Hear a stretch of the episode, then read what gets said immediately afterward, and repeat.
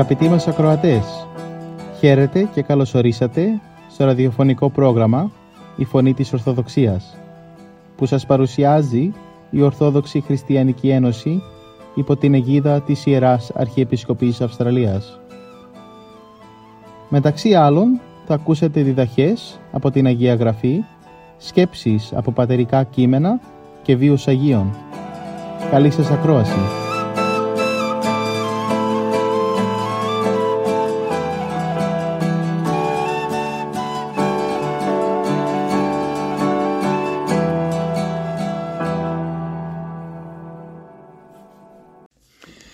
Το σημερινόν Ιερόν Ευαγγέλιο αναφέρει μία πολύ ενδιαφέρουσα συζήτηση που έκαμεν ο Κύριος με έναν πλούσιο νέον.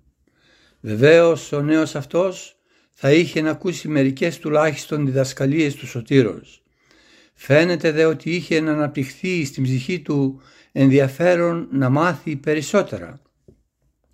Γι' αυτό επλησίασε τον Κύριο και τον ρώτησε «Διδάσκαλε αγαθέ, τι καλό πρέπει να κάνω για να κληρονομήσω την αιώνια ζωή?»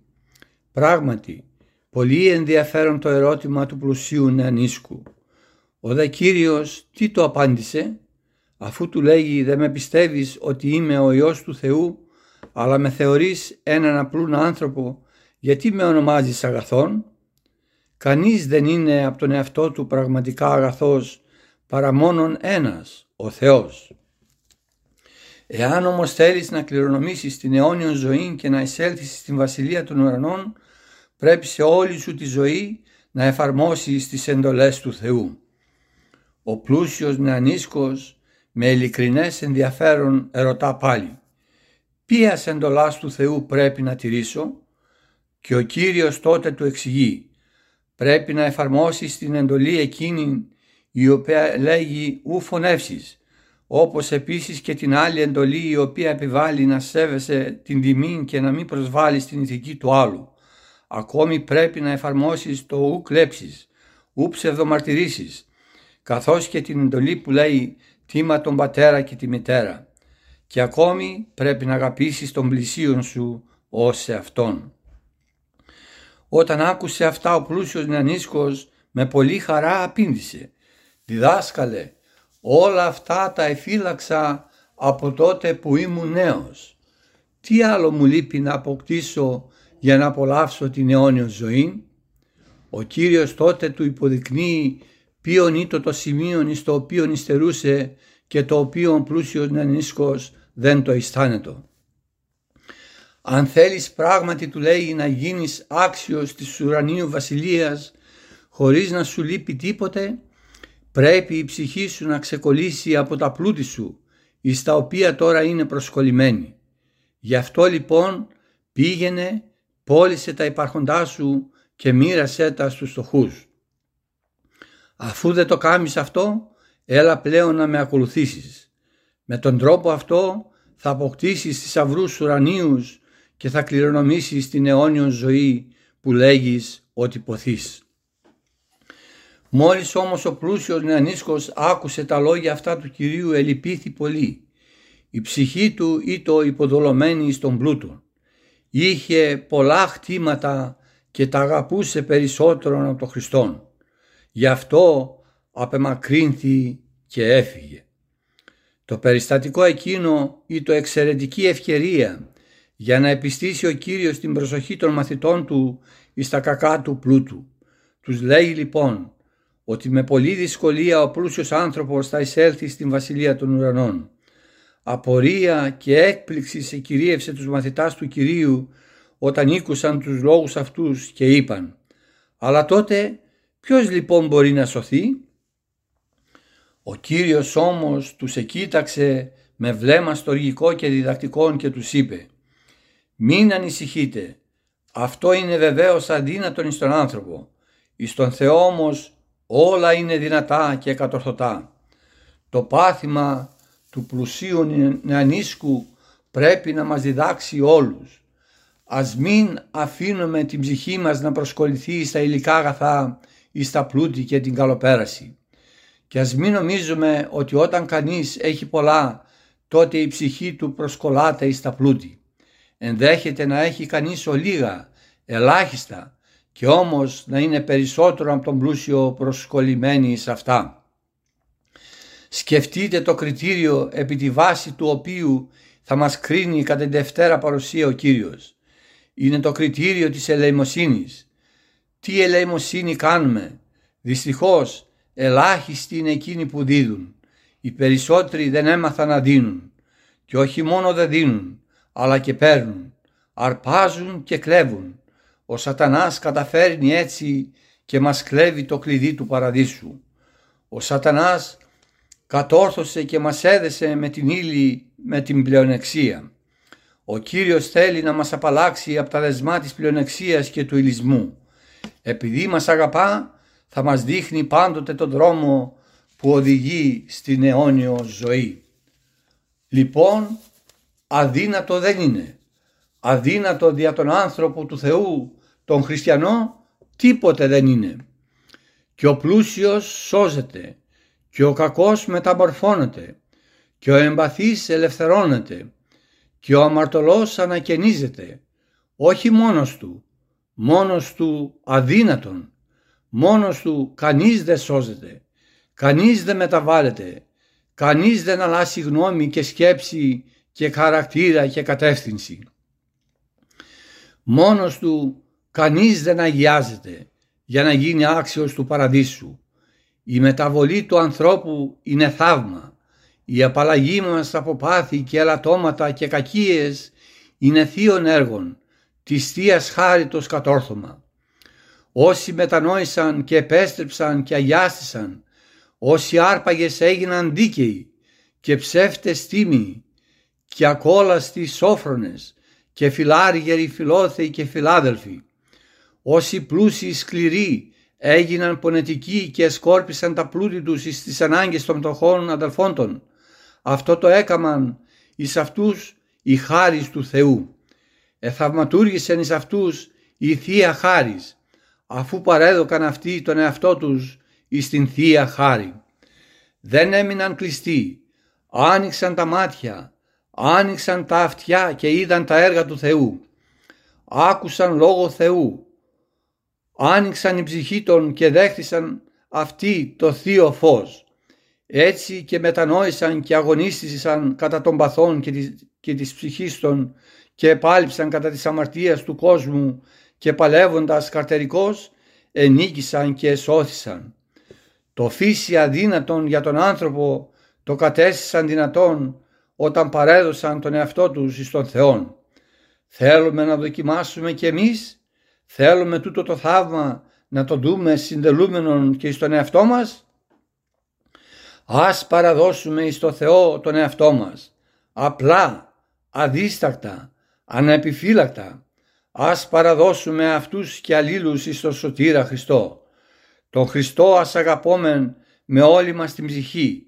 Αυτός είναι ο μέγας θησαυρός, τον οποίον όταν έχει ο άνθρωπος θα περάσει ήσυχος και ειρηνικός την παρούσα ζωή, θα κληρονομήσει δε και την βασιλεία των ουρανών γέννητο.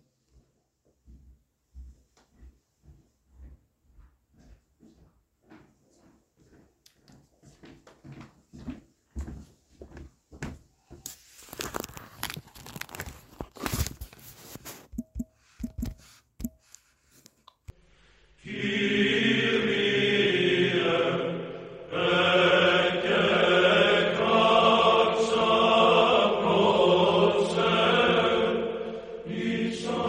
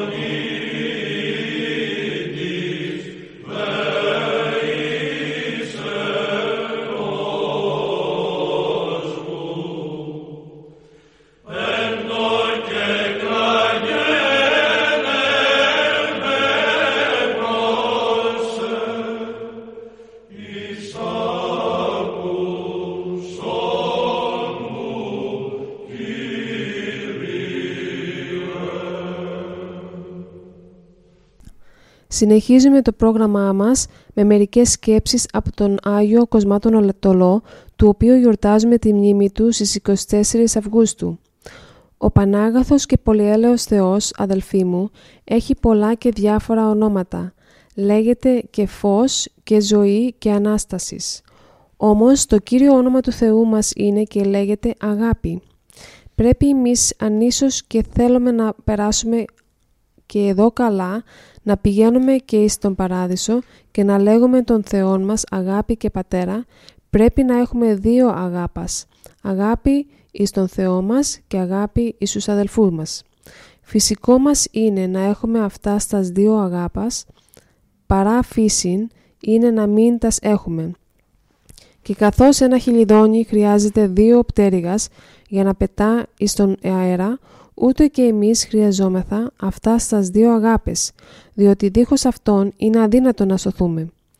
Και πρώτον έχουμε χρέος να αγαπούμε το Θεό μας, διότι μας εχάρισε τόση γη μεγάλη εδώ να κατοικούμε πρόσχερα, τόσες χιλιάδες φυτά, βρύσεις, ποταμούς, θάλασσες, αέρα, ημέρα και νύχτα, ουρανό, ήλιο κτλ. Ποιος πατέρας εσταυρώθηκε για τα παιδιά του καμιά φορά? Και ο γλυκύτατός μας Ιησούς Χριστός έχισε το αίμα του και μας εξεγόρεσε από τας σχήρας του διαβόλου. Φυσικό μας είναι να αγαπούμε τους αδελφούς μας, διότι είμαθα μιας φύσεως, έχουμε ένα βάπτισμα, μια πίστη, τα άχραντα μυστήρια μεταλαβόμαστε, ένα παράδεισο ελπίζουμε να απολαύσουμε. Εάν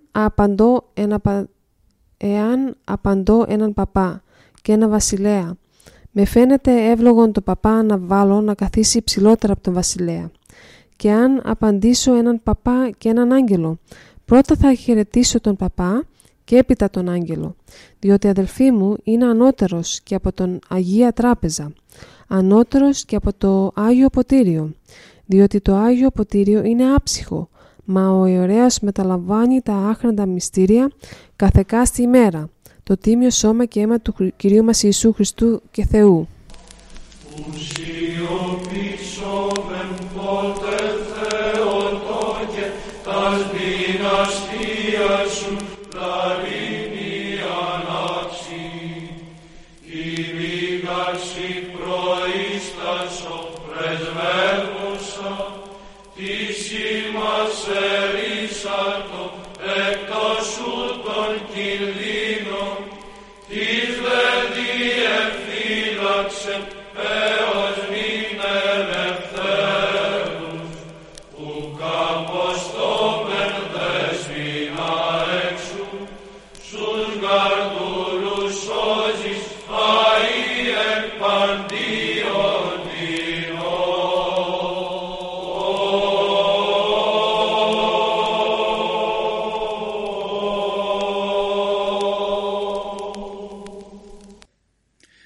Συνεχίζουμε το πρόγραμμά μας με μερικές σκέψεις του Οσίου Αντωνίου του Μεγάλου στο θέμα τι σημαίνει λογικός άνθρωπος.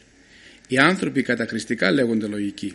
Δεν είναι λογικοί όσοι έμαθαν απλώς τα λόγια και τα βιβλία των αρχαίων σοφών, αλλά όσοι έχουν τη λογική ψυχή και μπορούν να διακρίνουν ποιο είναι το καλό και ποιο είναι το κακό και αποφεύγουν τα πονηρά και βλαβερά στην ψυχή, τα δε αγαθά και ψυχοβελή τα αποκτούν πρόθυμα με τη μελέτη και τα εφαρμόζουν με πολλή ευχαριστία προς τον Θεό. Αυτοί μόνοι πρέπει να λέγονται αληθινά λογικοί άνθρωποι. Ο αληθινά λογικός άνθρωπος με ένα μόνο ζήλο έχει, να πείθεται και να αρέσει στο Θεό των όλων. Σε αυτό και μόνον πρέπει να εκπαιδεύει την ψυχή του, ώστε να αρέσει στο Θεό, ευχαριστώντας για την τόσο μεγάλη του πρόνοια και ρύθμιση των όλων, οτιδήποτε και αν του τύχει στη ζωή του. Γιατί είναι άτομο, τους μένει ιατρούς που μας δίδουν και πικρά και δυσάρεστα φάρμακα, να τους ευχαριστούμε για την υγεία του στόματός μας, προς τον Θεό δε να είμαστε αχάριστοι για τα πράγματα που μας φαίνονται δυσάρεστα και δύσκολα και να μην ξέρουμε ότι όλα γίνονται όπως πρέπει και προς το συμφέρον μας κατά την πρόνοια του Θεού. Οι γνώσεις του θελήματος του Θεού και η πίστη στο Θεό είναι η σωτηρία και η τελειότης της ψυχής. Ο λογικός άνθρωπος, εξετάζοντας τον εαυτό του, δοκιμάζει ποια πράγματα του πρέπουν και τον συμβαίνουν, ποια είναι ζητήματα της ψυχής και ωφέλιμα και ποια ξένα προς την ψυχή. Έτσι αποφεύγει όσα βλάπτουν την ψυχή, διότι του είναι ξένα και τον χωρίζουν από την αθανασία. Άνθρωπος λέγεται ή ο λογικός ή εκείνος που ανέχεται, δέχεται δηλαδή να διορθωθεί. Ο αδιόρθωτος καλείται απάνθρωπος, διότι αυτό η αδιορθωσιά του είναι χαρακτηριστικό των απανθρώπων. Κάτι τέτοιους καλό είναι να τους αποφεύγουμε, γιατί αυτοί που συζούν με την κακία δεν επιτρέπεται να καταταγούν ποτέ μεταξύ των αθανάτων. Αυτό που μας κάνει αξίους να ονομαζόμεθα άνθρωποι είναι να έχουμε μαζί μας παρούσα την αληθινή λογική.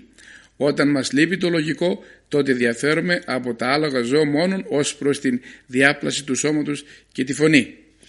Η λογική ψυχή φροντίζει με επιμέλεια να μένει απαλλαγμένη από αδιέξοδο, κακατοπιά δηλαδή, από τύφο, τυφλή υπερηφάνεια, αλαζονία, ματαιοδοξία, απάτη, φθόνο, αρπαγή και τα όμοια, όσα είναι έργα δαιμόνων ή πονηρής προαιρέσεως. Όλα αυτά κατορθώνονται με σπουδαία φροντίδα και επίμονη μελέτη από τον άνθρωπο που κυβερνά τις επιθυμίες του, ώστε να μην τον παρορμούν σε φαύλες ειδονές. Όπως οι κυβερνήτες και οι αμαξιλάτες με προσοχή και επιμέλεια κατορθώνουν το ταξίδι τους, έτσι και όσοι επιμελούνται την ορθή και ενάρετη ζωή πρέπει να μελετούν και να φροντίζουν πώς θα ζήσουν όπως πρέπει και αρέσει στο Θεό. Διότι αυτός που θέλει και που ενόησε ότι μπορεί να το κάνει αυτό πιστεύοντας, αυτός προχωρεί στην αυθαρσία. Ελεύθερους να νομίζεις όχι αυτούς που είχαν την τύχη να είναι ελεύθεροι, αλλά αυτούς που είναι στη ζωή και στους τόπους ελεύθεροι από τα πάθη. Δεν πρέπει δηλαδή να ονομάζονται αληθινά ελεύθεροι οι άρχοντες όταν είναι πονηροί ή ακόλαστοι, γιατί είναι δούλοι των υλικών παθών. Ελευθερία και ευτυχία είναι εσωτερικό ζήτημα της ψυχής, είναι η γνήσια καθαρότηση της ψυχής και η καταφρόνησης των προσκέρων. Οι λογικοί άνθρωποι δεν είναι αναγκαίο να δίνουν προσοχή στις πολλές συναναστροφές, αλλά στις ωφέλιμες, στις οποίες κατευθύνει το θέλημα του Θεού, διότι έτσι προχωρούν πάλι οι άνθρωποι σε ζωή και σε φως αιώνιο. Όσοι επιζητούν ενάρετη και θεοφιλή ζωή πρέπει να έχουν απαλλαγή από την ίηση και από κάθε κούφια και ψεύτικη ιδέα και να φροντίζουν επιμελώς για χρηστή διόρθωση της ζωής και της γνώμης τους. Διότι ο θεοφιλής και αμετάβλητος, ο σταθερός σε αυτό νους, είναι στοιχείο εξυψώσεως και δρόμος προς τον Θεό.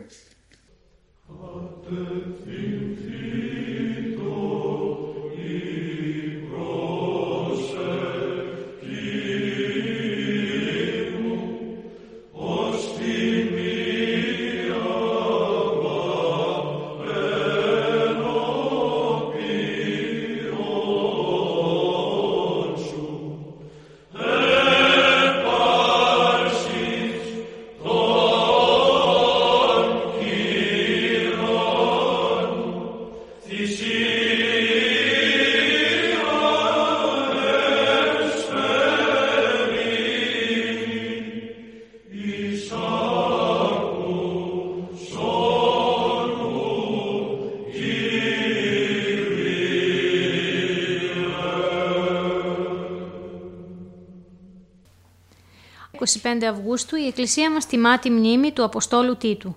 Στο πρόγραμμά μας σήμερα θα αφιερώσουμε μερικές σκέψεις από τη ζωή του. Ο Απόστολος Τίτος ήταν Έλληνας στην καταγωγή και μάλιστα από τους πιο διακεκριμένους όσον αφορά τη μόρφωση και το γένος.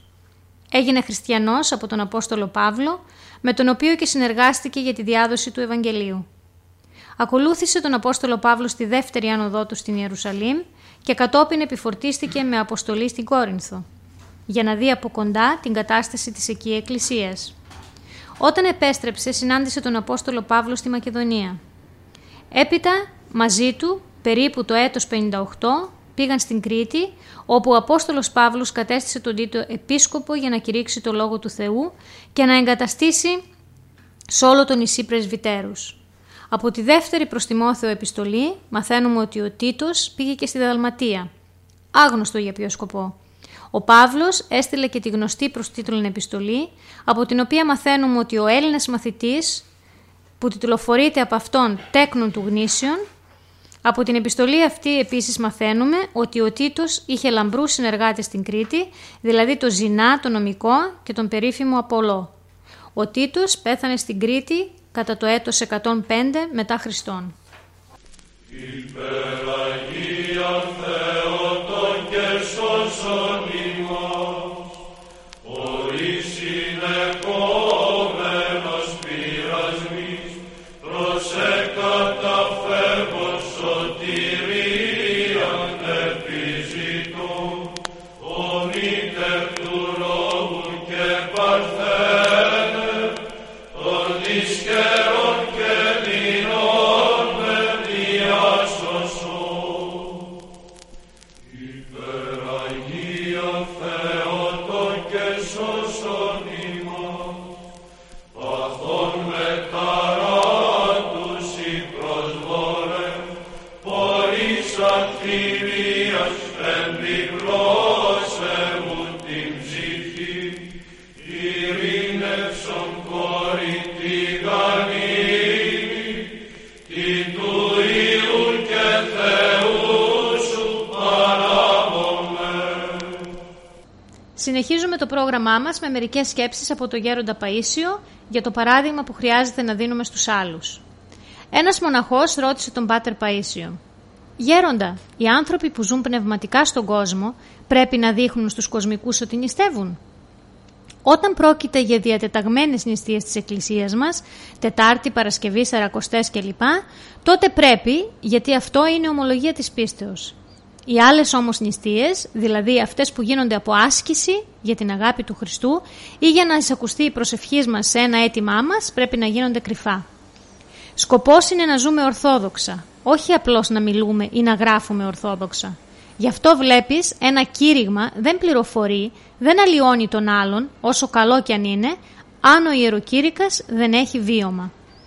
Αν Γέροντα ο ακροατής ή ο αναγνώστης έχει καλή διάθεση, τότε αυτός έχει ήδη τη Θεία Χάρη, γι' αυτό και ωφελείται.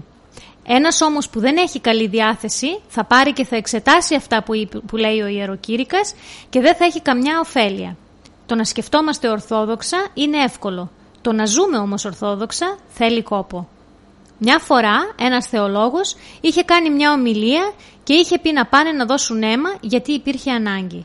Και πράγματι πολλοί παρακινήθηκαν και έδωσαν πολύ αίμα. Εκείνος όμως δεν έδωσε ούτε μια σταγόνα. Οι άλλοι τότε σκανδαλίστηκαν. «Εγώ», τους είπε εκείνος, «με την ομιλία που έκανα και παρεκκίνησα τον κόσμο να δώσει αίμα, είναι σαν να έδωσα το περισσότερο αίμα». Έτσι ανέπαβε το λογισμό του. Καλύτερα ήταν να μην έκανε την ομιλία και αθόρυβα να πήγαινε να δώσει λίγο αίμα. Η ζωή μετράει. Ο σκοπός είναι να είσαι άνθρωπος πνευματικός, να ζεις κοντά στο Χριστό και να βοηθάς τους άλλους. Όταν ο άνθρωπος έχει ζωή σωστή, το έργο του πληροφορεί. Σε μια πόλη ήταν ένας προτεστάντης που όλους τους κατηγορούσε, τι κληρικούς, τι δεσποτάδες. Εκεί κοντά σε ένα μοναστήρι ασκήτευε και ένας μοναχός. Μια φορά ρώτησε τον προτεστάντη ένας άθεος: «Καλά, όλους τους δεσποτάδες, τους παπάδες, τους κατηγορείς. Γι' αυτόν τον καλόγυρο τι έχεις να πεις?» «Αυτόν τον παραδέχομαι», του λέει, «γιατί διαφέρει από τους άλλους». Ένας πιστός, όπου κι αν είναι, πόσο βοηθάει όταν ζει σωστά. Πόσο βοηθούν αυτοί που έχουν μια θέση όταν κρατάνε λίγο. Γι' αυτό και εγώ κοιτάω μερικούς μεγάλους να τους δω όταν έρχονται για να τους βοηθήσω, γιατί αυτοί μπορεί να βοηθήσουν πολύ θετικά με το παράδειγμα. Να, ένας στρατάρχης που γνωρίζω είναι παράδειγμα. Και ό,τι κάνει, το κάνει μέσα από την καρδιά του. Δεν το κάνει εξωτερικά. Οι άλλοι που τον βλέπουν προβληματίζονται και βοηθιούνται. Παλιά και οι άρχοντες του τόπου είχαν αρχές. Πίστευαν. Ξέρετε τι είχε πει μια αρχόντισσα σε κάποιον βουλευτή σε μια πόλη? Είχε πάει με το σύζυγό της στην περίοδο της νηστείας του 15 Αυγούστου σε ένα γεύμα που είχαν εκεί ψάρια, κρέατα. Αυτή δεν έτρωγε γιατί νήστευε. Το πρόσεξε ο βουλευτής και της είπε: «Ασθενείς και οδηπόροι νηστεία δεν κάνουν». «Ναι, οδηπόροι μερόδες», του απάντησε εκείνη και δεν άγγιξε τίποτα από τα αρτήσιμα. Θέλω να πω ότι παλιά οι τοπικοί άρχοντες ενδιαφερόταν για την Εκκλησία, ήταν παράδειγμα για το λαό. Αυτό που θα βοηθήσει θετικά τους ανθρώπους σήμερα είναι το παράδειγμά μας το χριστιανικό και η ζωή μας η χριστιανική. Δόξα Πατρί και Υιό και Αγίο Πνεύματι, σωτήρα τεκούσα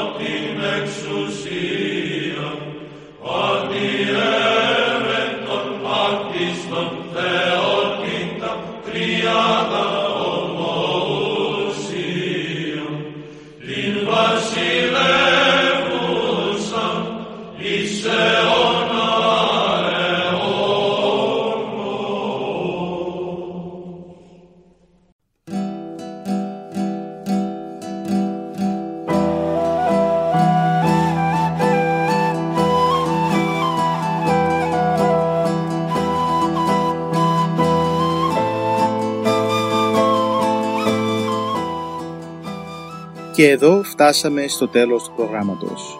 Σας ευχαριστούμε για τη συντροφιά σας. Θα είμαστε και πάλι κοντά σας την επόμενη εβδομάδα. Μπορείτε επίσης να μας παρακολουθήσετε στο Facebook, Spotify και στο YouTube, κανάλι «Η Φωνή της Ορθοδοξίας». Αγαπητοί μας ακροατές, ο Θεός μαζί σας. Χαίρετε.